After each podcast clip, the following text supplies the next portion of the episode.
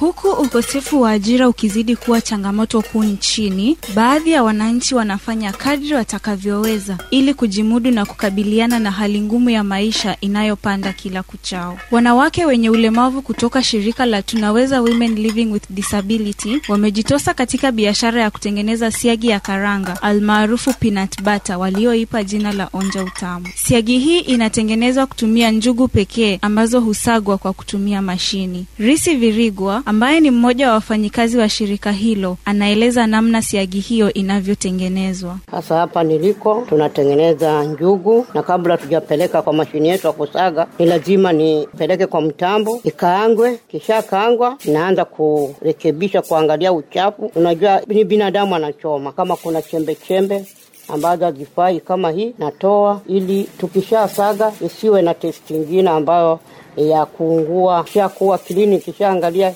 iko sawa kabisa, ndio tunapeleka kwa mashini na hakikisha kila kitu kiko sawa. Charity Chahasi ambaye ni mwenyekiti wa shirika hilo amesema kuwa licha ya wao kuanzisha biashara hiyo ili kujikimu kimaisha, pia imechangia katika kuleta ajira kwa walemavu wanaoweza kujitegemea. Uh, ile ambayo ilitufanya tuanze kutengeneza peanut ni kwa sababu ya kibiashara. Sisi wetu kama wenyewe kama tunaweza tufanye biashara ili tuweze kupata mapato uh, katika hizi biashara tunazifanya, maanake huwezi kufanya biashara moja na mpaka ufanye biashara nyingine so that tuweze kupata mapato. Jambo la pili, peanut butter ina vitamin ambayo inaongeza katika mwili na ina manufaa mengi sana katika mwili wa mwanadamu. Chahasi aidha amesema kuwa licha ya biashara hiyo kuwa na faida nzuri, inahitaji kujitolea kwingi, hasa katika kutafuta wanunuzi.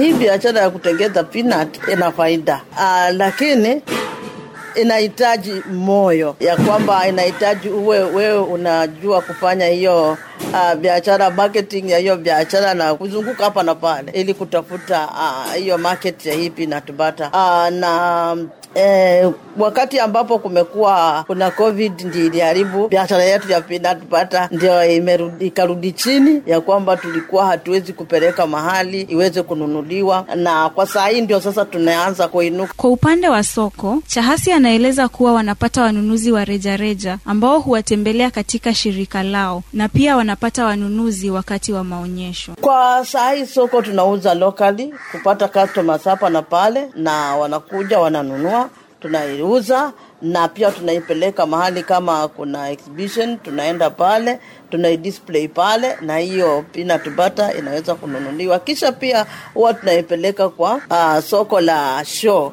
Wakati wa show tunapeleka na inaweza kununulika. Tumewahi kupeleka kwa supermarket. Kuhusiana changamoto wanazokumbana nazo wakati wa kutengeneza bidhaa hiyo ni kuwa mashine wanayotumia ni ndogo na ina uwezo wa kutengeneza kilo nne pekee, jambo linalowafanya kufanya kazi kwa muda mrefu, hasa wanapopata wateja wengi. Ah, changamoto kwanza wakati tunatengeneza ni kwamba mashini tuko nayo ni jua kali, tuna haina ile capacity because inabeba only 4 kg, ingawaji inachukua kama 15 minutes kutengeneza zile 4 kg 15 minutes, lakini sasa uh, ni, ni mashini ndogo, na vile tunaendelea kwenda kwa supermarket tungehitaji mashini ambayo inaweza kubeba capacity kubwa, manake hii sasa, kama tuko na ile oda kubwa vile tulikuwa nayo wakati tunapeleka supermarket, tunafanya kazi overnight.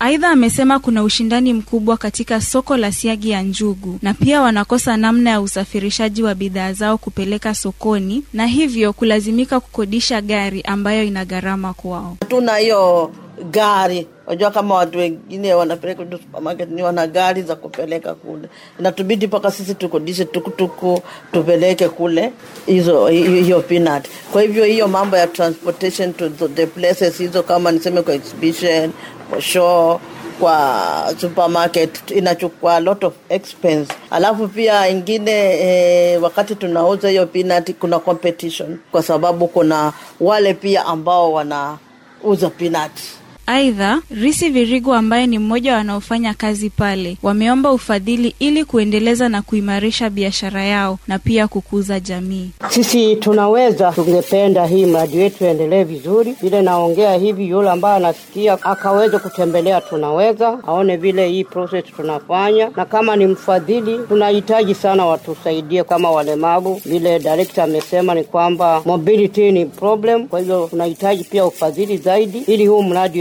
uendelee. Watu waje kuinvesti kwa hii ili walemavu, wamama walemavu na jamii kwa jumla waje wa, watusaidie ili hao watu wapate kazi, waendelee kujimudu katika maisha. Shahasi pia ametoa wito kwa wahisani ili waweze kupata mashine kubwa itakayowawezesha kutengeneza kiasi kikubwa mara moja, jambo litakalowasaidia kuajiri walemavu wengine wengi. Kwa hivyo tungependa kusaidiwa na wahisani na wale ambao uh, wanaweza kujitokeza na kutusaidia kununua ile mashini inatengeneza 50 kg capacity ya peanut butter ama hata 100 kg capacity ya peanut butter so that tunaweza kuajiri walemavu wengi, wale ambao tunaona hawana kazi sasa, wakule barabarani wanaomba hawana. Hadi hapo ndio tamati ya makala haya ya watu wenye ulemavu wanavyonufaika na utengenezaji wa siagi ya njugu Mombasa.